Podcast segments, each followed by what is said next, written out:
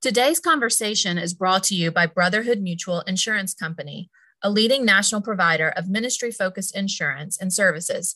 Headquartered in Fort Wayne, Indiana, Brotherhood Mutual has a heart for serving the church and keeping ministries thriving. For more information, visit brotherhoodmutual.com.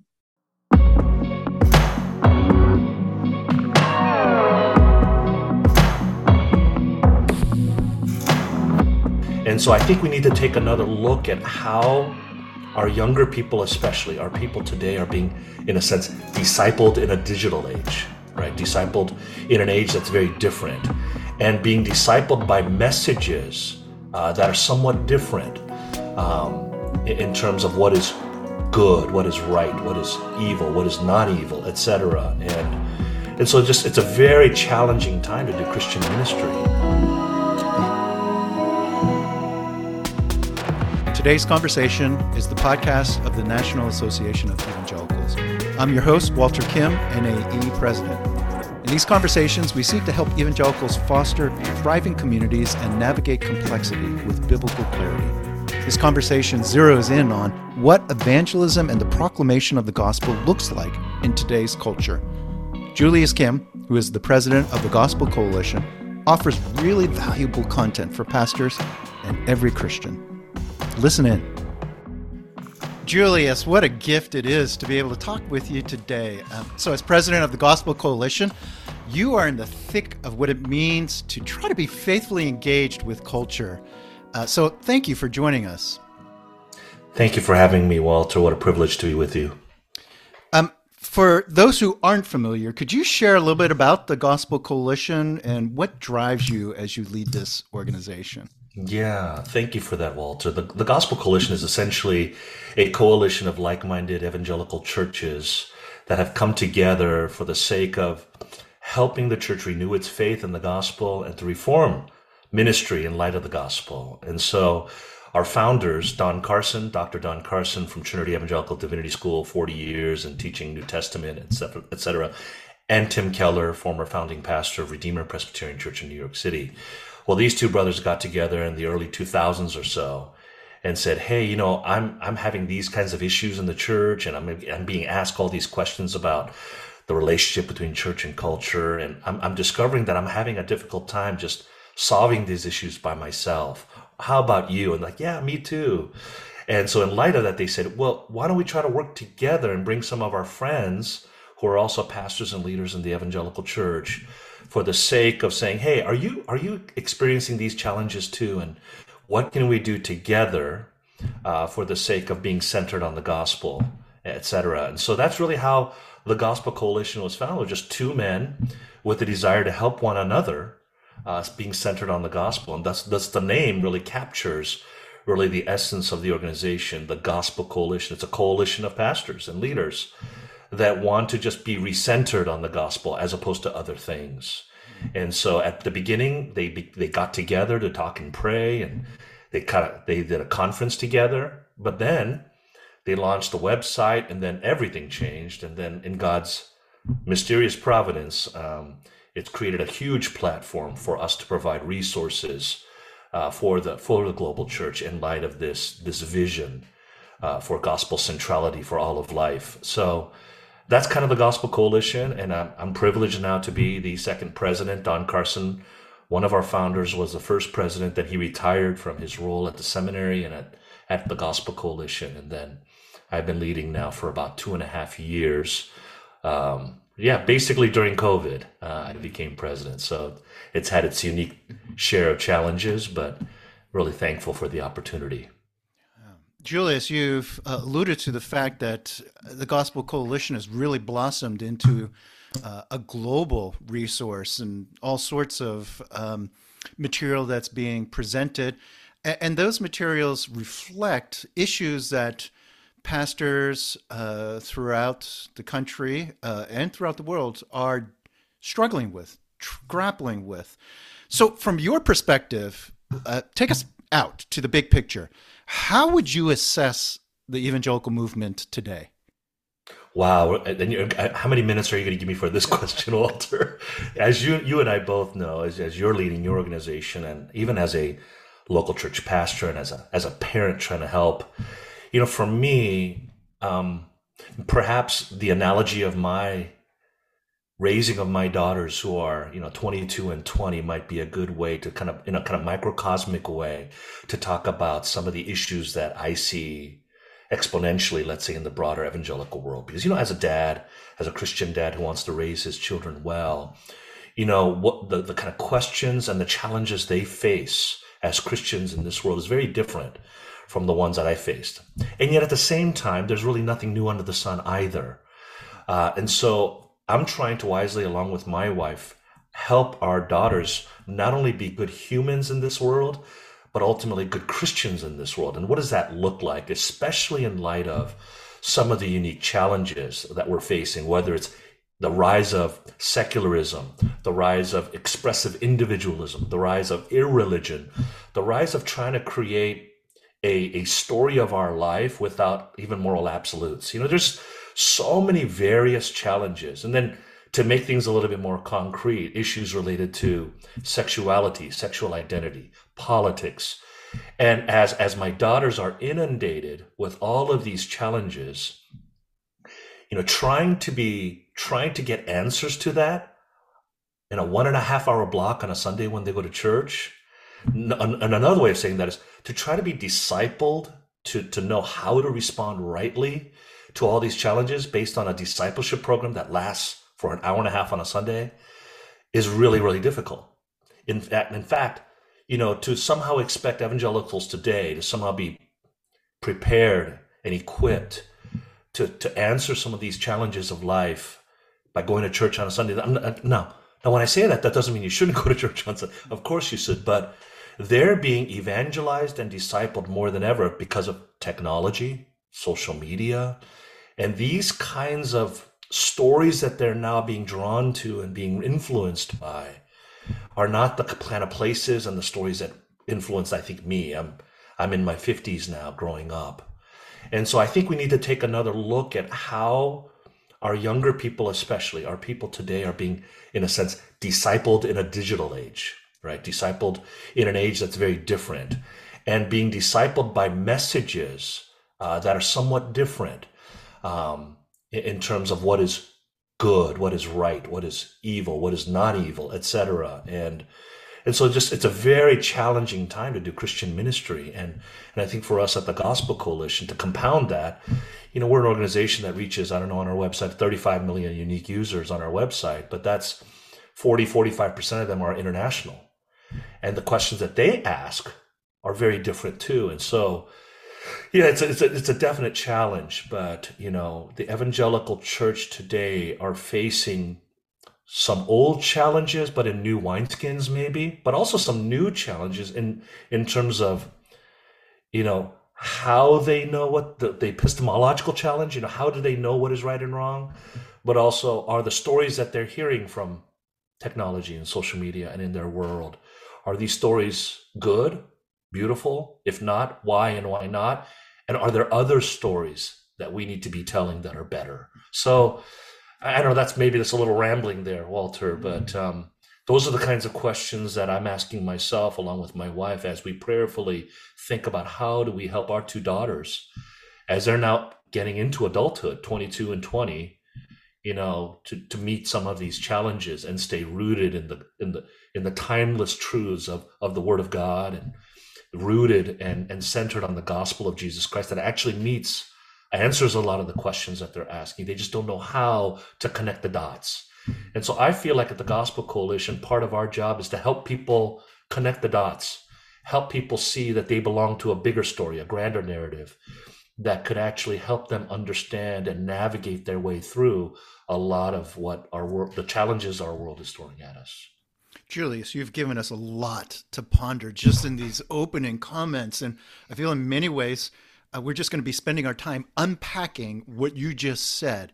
And so I want to unpack what you just said, and we'll pick a few things and we'll circle back to some other things. But you used a very compelling imagery uh, that we are uh, being evangelized and discipled, but in reverse that uh, there are influences that are evangelizing and discipling uh, the next generation of Christians, uh, our current generation. Um, and you've named a few influences uh, secularism and individualism, uh, more relative, uh, you know, relativism. And, and I, I want to come back and, and unpack that. What are the ways in which these isms are evangelizing and discipling the church?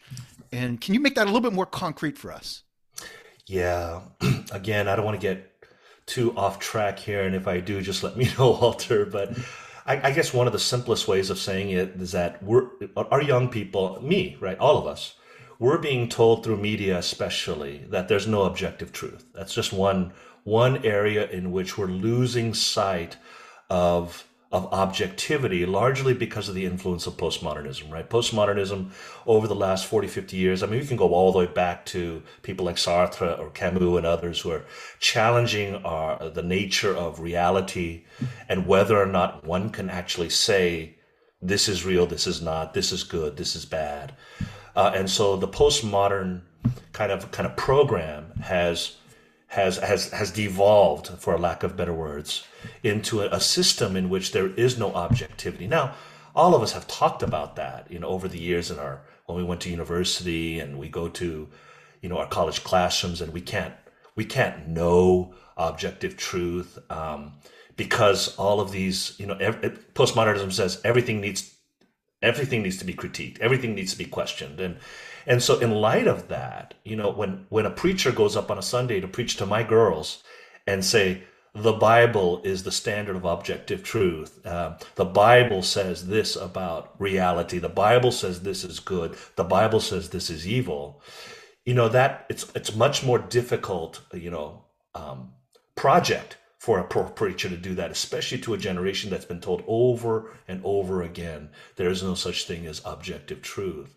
And so for me, I think our challenge is to meet meet our young people where they are in light of these assumptions that they're holding regarding the objective reality of truth. And, and not just assume that there's these categories for them that we all agree on, but actually you have to start farther back. And I think you know, for example, evangelism in the 80s and 90s, for example, I remember when I was growing up, one of the things that I learned was, you know, evangelism explosion. I don't know if you remember that program. And it's a good program. And, mm-hmm. you know, but as you know, it started off with certain assumptions like if you were to die and go to heaven today and you met St. Peter and Peter said, Why should I let you in? What should you say? You know, good question. But that in the 80s had certain assumptions about people who knew about these distinctions between heaven and hell, the reality even of heaven and hell, the reality of somebody named Peter, St. Peter. Nowadays, you have people who not only question the assumption of objective reality, but have no biblical categories, no kind of religious categories, let alone biblical categories. They're, in, in one sense, they're biblically illiterate, right?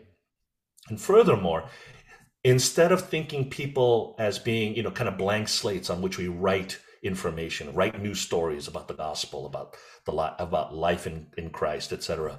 You know, we actually have to now, I think, presuppose certain categories of thinking. What can we call it a worldview, something like that? And actually say your current worldview in which you operate from, your life, actually needs to be deconstructed and say, actually, if you if you carry out logically the way you think about reality, it actually kind of reduces to inconsistency, absurdity, etc.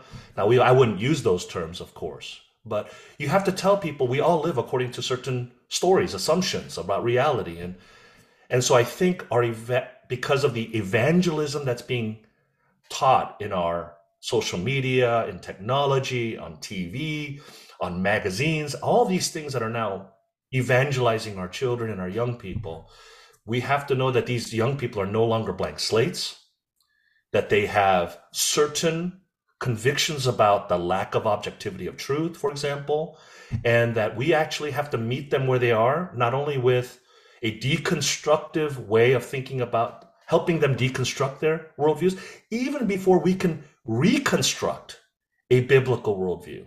In addition to that, let me say one more thing since I'm thinking about it, Walter you know, now we're just talking about series of propositions and talking about apologetics, and you know that could be a good, good and helpful thing. But another thing that I've discovered just talking with my girls is that we're facing a generation where authenticity and care and compassion are really important themes for this generation. And and I think before, you know, I think when we thought about apologetics and evangelism, we just, you know what, if we just lay out these propositions and break down their assumptions, clearly they'll believe, right? Uh, it's an evidence that demands a verdict kind of thing, right? Mm-hmm. Again, nothing wrong with that, but people don't even want to talk to Christians anymore. People don't trust Christians anymore because a lot of Christians over the last, I don't know, couple decades, they talk a good talk, but they haven't walked the talk. If Christianity and the gospel truly is not only true, but also beautiful, and how come I don't see any beauty in your lives, in the way you care for the oppressed, for the marginalized? Do you really care about the down and out? For those who are undergoing difficulties, whether through poverty or racial injustice or etc. And so I think Christians have not helped themselves, frankly, in, in creating a, a, a posture that lacks the humility that's absolutely necessary, I think, for evangelism as well. So I just want to make sure that as we're talking, we're not losing sight of, you know, in addition to talking about these propositional truths and, and epistemological categories that are really important, that we never lose sight of. We also need to gain a hearing just by living as just true Christians, which starts with loving each other and loving our world around us. So loving God and loving neighbor, it's actually that, that kind of simple. And yet I think we've lost track of that. And I think so, in addition to maintaining the integrity of the word of God and, and integrity and clarifying uh, for, uh, uh, uh for a people that need the gospel, I think we also need to just be, have a posture of kindness. And I, the word I come to mind is just like decency, you know, and winsomeness. And so in summary, if I can just summarize, we need the integrity uh, of the gospel, but we also need the clarity of communicating to people that think differently than before. We also, I think, need humility in our posture. Um, wow, that's pretty good. Those three things. Huh? That preaches. It just kind of came to me. Integrity, clarity, humility. That yeah. that preaches. That's that's that's really good. And thank um, you. You know, Julius. again, you've given us so much, and there's any thread that I could tug at and pull a little bit, and it draws it out some more. Um, I want to tug on the evangelism part a little bit. So, if we're in this process of having to deconstruct in order to reconstruct, if we are having to rethink and redisciple uh, in our new kind of postmodern context, um, and on top of that, uh, that we are being counter evangelized, so to speak then what prospect, what hope is there for actually doing the work of evangelism when there's so much internal work that needs to be done first? Do you sense that the commitment uh, of the evangelical movement to make God known, to bring others into this kind of saving relationship, knowledge of Jesus, do you sense that this has lessened or changed in some way as evangelicals have moved from the center of culture to the margins, as we've really had to struggle through and think through the deconstruction of our own uh, way of thinking about the faith before we can even reconstruct it. I mean, you've given us so much. How could we ever get to the evangelism part if there's so much internal work that needs to be done? Yeah, that's a great question. I, in short, I don't know the exact answer, but I think the the way I've been thinking about that that idea is this way, Walter. I think Christians, as they think about evangelizing the world and more specifically about its relationship to culture, right? This kind of church and culture relationship. You know, as you know, as a, as a careful student of history as well, the, the, the church has always responded in various ways, right? You either flee, right? Flee from culture because this culture is irredeemable, right? So you, you just kind of run away, right? And that's the way we ought to live as Christians, right? To flee. Or the other way is to we need to change culture by dominating culture, right? By gaining more power and privilege. And if we gain more power, especially through political processes, that's how we're going to change culture. That's how we're going to evangelize. And, and, I, and I think we've seen both of those kinds of impulses in the history of the church, right? And you've also seen how damaging that has been to the church and to the gospel witness, right? Fleeing from culture. What, You wouldn't you would never do that to your children. You wouldn't flee from your children when they're needy. Nor would you want to dominate your children in such a way that you wouldn't help nurture them in a way to grow and to recognize the unique qualities in our children and grow them, you know, in our process. And so I just think that right now what I'm seeing are are are both kind of impulses, unfortunately. Both of those impulses to either flee or to dominate. And I think where I'm hopeful, Walter, is that the gospel actually answers both of those kind of impulses. Uh, because the, the gospel actually says, no, we're not going to flee because we're called to be salt and light. Because Jesus was salt and light. Jesus didn't flee. He actually entered into our existence and became man himself, though sinless, so that we could be redeemed through him. So he gives us, the gospel gives us the antidote then. And the same is the power thing, right? The power move. Jesus, he could have easily came as the King of Kings and the Lord of Lords and said, "Okay, this is how we're going to operate now. All you idiots that try to ruin, try to run society, I'm going to come as the next King of Israel, right? And I'm going to wipe out the Romans. I'm going to wipe out all these pagans." He didn't. He came as a suffering servant, recognizing that through humility, through kindness, will repentance be done. It's actually through dying that there's life. And so, again, here's where the gospel answers both these twin impulses of fleeing and not engaging or over engaging through power, right? Hmm. And the gospel then comes and says, no, it's actually something different. Hmm. And it's actually really, it's true and it's beautiful. And so that's why, even in light of some of the, you know, Walter, you sure you could talk about from your vantage point how, especially over the last, I don't know, six years, maybe since the elections of 2016, have there's just been a lot of conversations and, and frankly, not many of them very helpful about the role of politics, especially in the United States and, and its place in the Christian life and in our churches and the evangelical church. And in my humble opinion, I just don't think we've done a very good job of not only conversing about it, but putting politics in the right perspective. And this is where, again, the gospel brings just clarity and light and not heat. And and and that's why i'm hopeful that if we continue to stay grounded on what the gospel is especially on who jesus is and what he's done it actually provides us with some answers but also with some hope to not give up. Mm. all right i'm going to um, draw this out a little bit julius. There there is you've named it this uncomfortable confusing relationship that Christians, uh, Christ followers have with politics, sometimes uh, fleeing, sometimes an overrealized use of power. In some churches, some communities, there's a ton of engagement, but on a few different topics. In other communities, there's um, a broad set of really light engagement on a lot of different topics. Um, others just, as you talk about, completely withdraw. You know, never really preach on contemporary cultural issues. Uh, you know, maybe because of the backlash that would happen and the few attempts that uh, have been made. So, draw this out for us. I mean, what are the responsibilities and what are some principles that churches can pursue? And I'm not simply talking about what would be preached. Uh, you know, let's throw in the way we think about small groups or adult education or seminars or pointing people to other resources.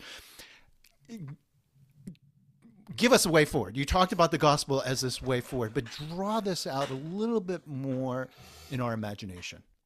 Yeah. Again, I, I even as you ask that question, I'm, I'm like, I'm humbled because I just don't think I have all the answers. And in many ways, I find myself as a pastor, as a preacher, as a former professor, and as a leader, I just copy others and I, I, I, learn from others and hopefully I cite them well in my footnotes, etc. But for me, again, a lot of these, a lot of this comes from the influence of both Don and Tim, Don Carson and Tim Carson, Tim Keller.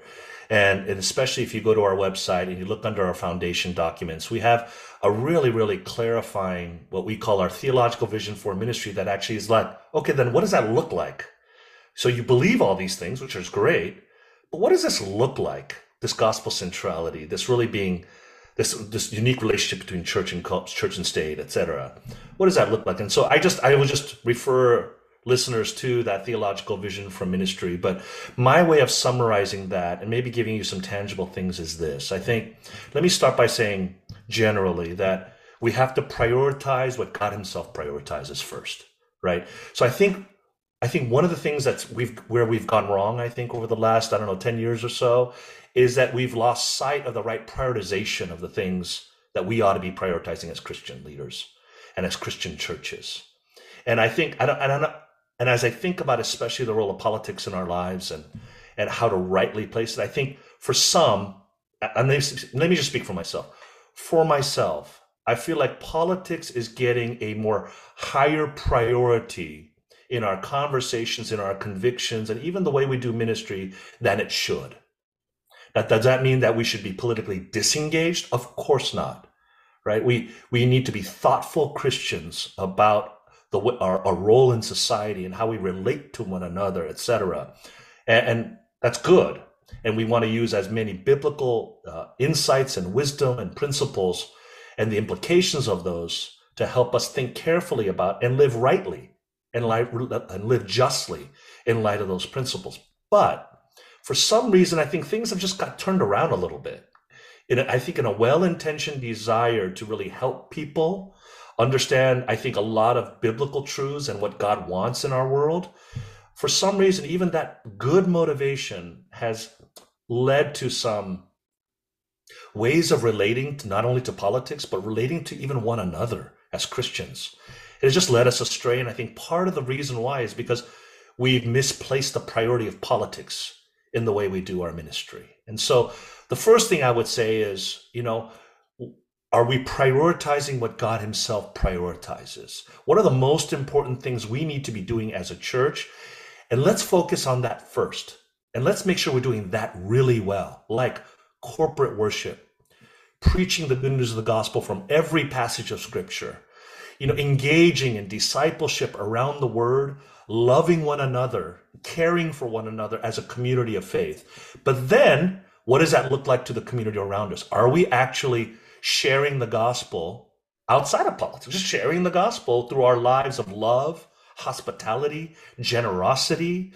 Are, are we engaged in ministries of mercy and justice to our communities? Are we loving our neighbors as God wants us to love? So for me, when you start looking through all that list of things that I think God prioritizes, like I don't have time for a lot more.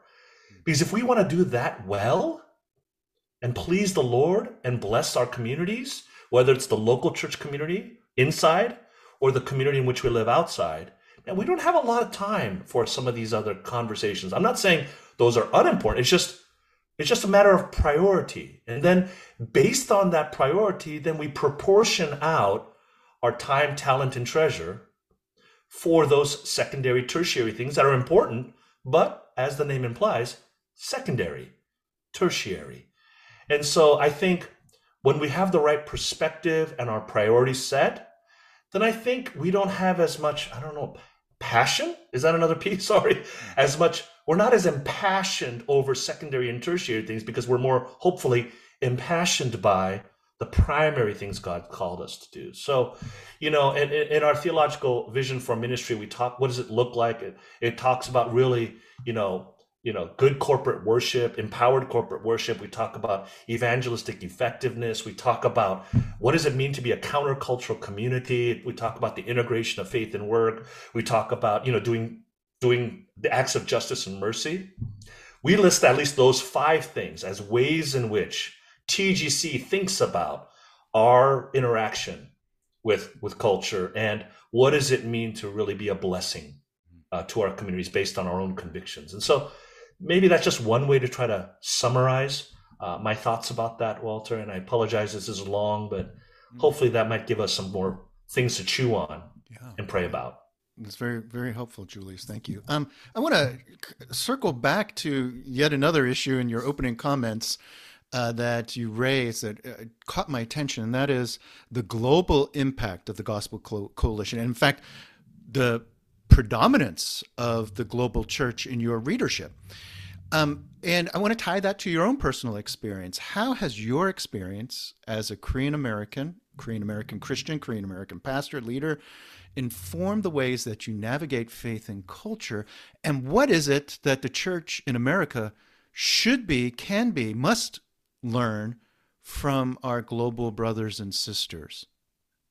Mm, that's a that's a great question. I think one of the things that has astounded me in taking this this role is how uniquely God is using parts of my past that, to be honest, I was not very proud of, nor did I want to emphasize. Uh, how God is actually using even some of the brokenness and difficulties of my life for His glory and for the good of the organization, namely my Korean American heritage. You know, growing up as a Korean American in America as a minority in a largely white space, you know, I tried so desperately to not be Korean. And I was, when I was growing up, frankly, I was filled with a lot of self hatred. I hated the way I looked. I hated my name. You know, I hated just every aspect of being Korean because I didn't fit in. And I lived in a culture that didn't really help me fit in. And so I, but then that, all of those experiences of being a bicultural American, Korean and American, now I see the Lord taking me through all of that as a way to shape me and form me to be hopefully a more compassionate person but that understands the plight of those who are in the minority, whatever situation it may be, because of gender, race, ethnicity, whatever it may be. And I think hopefully I bring to this role that kind of sensitivity and compassion, especially for those who are often overlooked, marginalized, and frankly, they don't matter. Because that's how I felt, frankly. And so I wrestled with that growing up. And I, and I hope that that kind of those difficulties will help me be just a more compassionate, sensitive leader uh, for the organization. But also, I also think positively, you know, now that I'm, I'm in one way, I, I'm American, but I'm not American. I'm like this hyphenated, I'm a Korean hyphen American.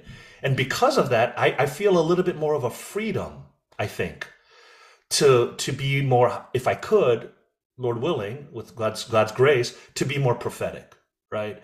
To be able to speak into maybe areas where where culture has you know captivated our church to the in the wrong way and say, you know what? I don't think the Christians in China or the Christians in Brazil struggle with this issue. I know that I, as a Korean American, don't quite connect with this issue because of my own history. And I find that that's a good way for me to speak in a way prophetically and say, you know what? we here in America, we don't have all the answers. We don't have all the solutions. And this is where we can learn from Christians all over the world because their approach to this issue will be slightly different and they can bring their vision, their creativity, their imagination, their understanding, their knowledge, their wisdom to bear upon this. And then somehow together, we might come up with even a better solution to this particular issue that we think is so pressing here in North America. And so I think both that kind of compassion because of my own difficulties growing up for those who, who face challenges, but also this ability to speak as a bicultural person prophetically because I don't really belong here. I think is, is, is a, it has been a helpful way to look at how God in this unique time and place providentially has put me into this role. You know, largely, you know, American led, you know, American founded, you know, and um, so I hope that God would give me the wisdom and the courage to be both, you know, uh, uh, compassionate on the one hand, but also prophetic on the other because of the unique bicultural experiences and history that I've had. And so I'm still learning that, Walter, but that's that's that's kind of my my hope. Julius, as our country becomes more uh, racially, ethnically diverse, as the church is experiencing pockets of vitality uh, in different parts of the country that often are introduced because of um, vibrant immigrant churches. Uh, that that globalization of faith, you know, sending out missionaries to reach the far shores for Jesus, is actually coming back to our own shores here in America, and it's um, maybe circling back to the issue that you talked about that the re-evangelization and re-discipleship of the church in America may also be coming from these various communities that are helping us see uh, this might be a culturally conditioned way of living out the Christian faith that in a monocultural America or monocultural parts of America, you haven't had to think differently. Um, but now we get not the not just the challenge, but the benefit, the blessing of um, seeing that. Whoa, followers of Jesus actually may cut up this issue, slice the pie in different ways, um, and that's a real benefit that you seem to be pointing to. That probably over the course of the next decade or two, we, are still going to be working out, and and I find um, great hope in that.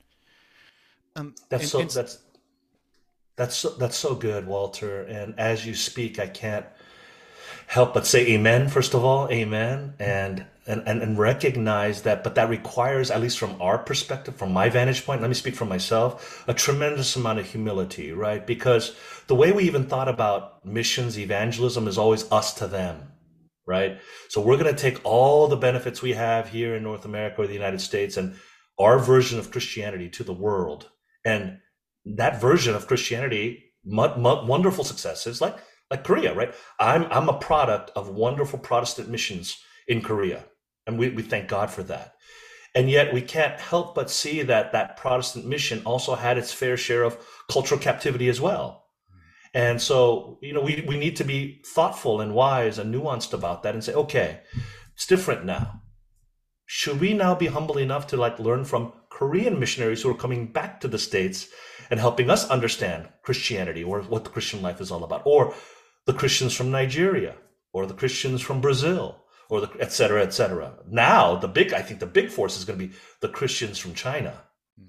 And will China be the next major force of foreign missions, depending upon you know the political situation and stuff? And what, what can we learn from our Chinese brothers and sisters about what constitutes quote unquote real Christianity?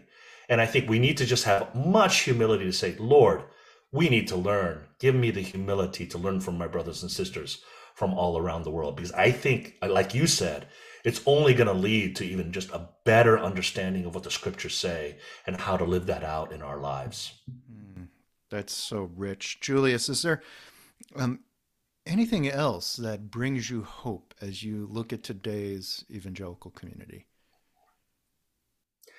Yeah, actually, organizations like NAE, frankly, because I still and I, Walter has not paid me to say this, so I just want you to all know this. But you know, there's something really beautiful about organizations like NAE, and if I could put that in the same category as TGC, because we're a, we're we're not denominationally bound. Nothing against denominations. I think denominations are necessary and needed for groups of Christians to work together and band together for a common cause. But I think we're entering into an age, Walter, if I can say this, where we need to cross some of our denominational boundaries and say, what divides not don't don't answer the question what divides us or what makes us unique from one another. That's fine. But i think what's more important for the next generation is what unites us. Because i think if we actually sit down and talk and pray together laugh together eat together right? For me it's always about eating. Because when you eat people's guards come down. You eat well you eat together you talk together you pray together you laugh together you cry together and then you find wow we have a lot more in common. That's really beautiful why don't we leverage that? Things that unify us around the gospel. So whether it's TGC around that or NAE, just to me, I feel very hopeful because I'm sensing that God may want to do a work through organizations like NAE and the Gospel Coalition that transcend denominational boundaries and say, brothers and sisters from all various parts of the church, what can we do to work together to maintain our integrity around the gospel, but also showcasing the humility that the gospel forces us to. And that hopefully, as a result of that, we can be more clear and have more clarity of evangelism and discipleship for the next generation.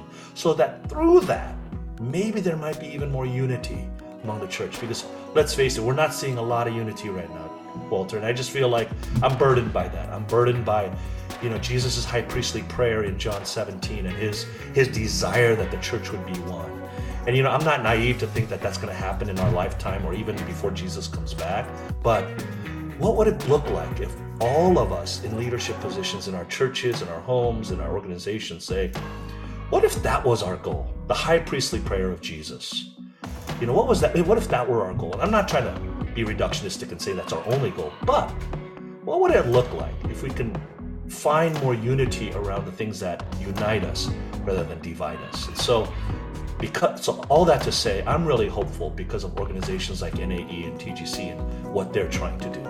Well, thank you very much. How much better we all would be if we just gathered around and have some Korean barbecue together. Amen to that again. It would change the world, Walter. If we could just introduce Korean barbecue to more people, I think that would change the world. Uh, our guest on today's conversation has been Julius Kim. I'm Walter Kim, and on behalf of us all, thank you, Julius.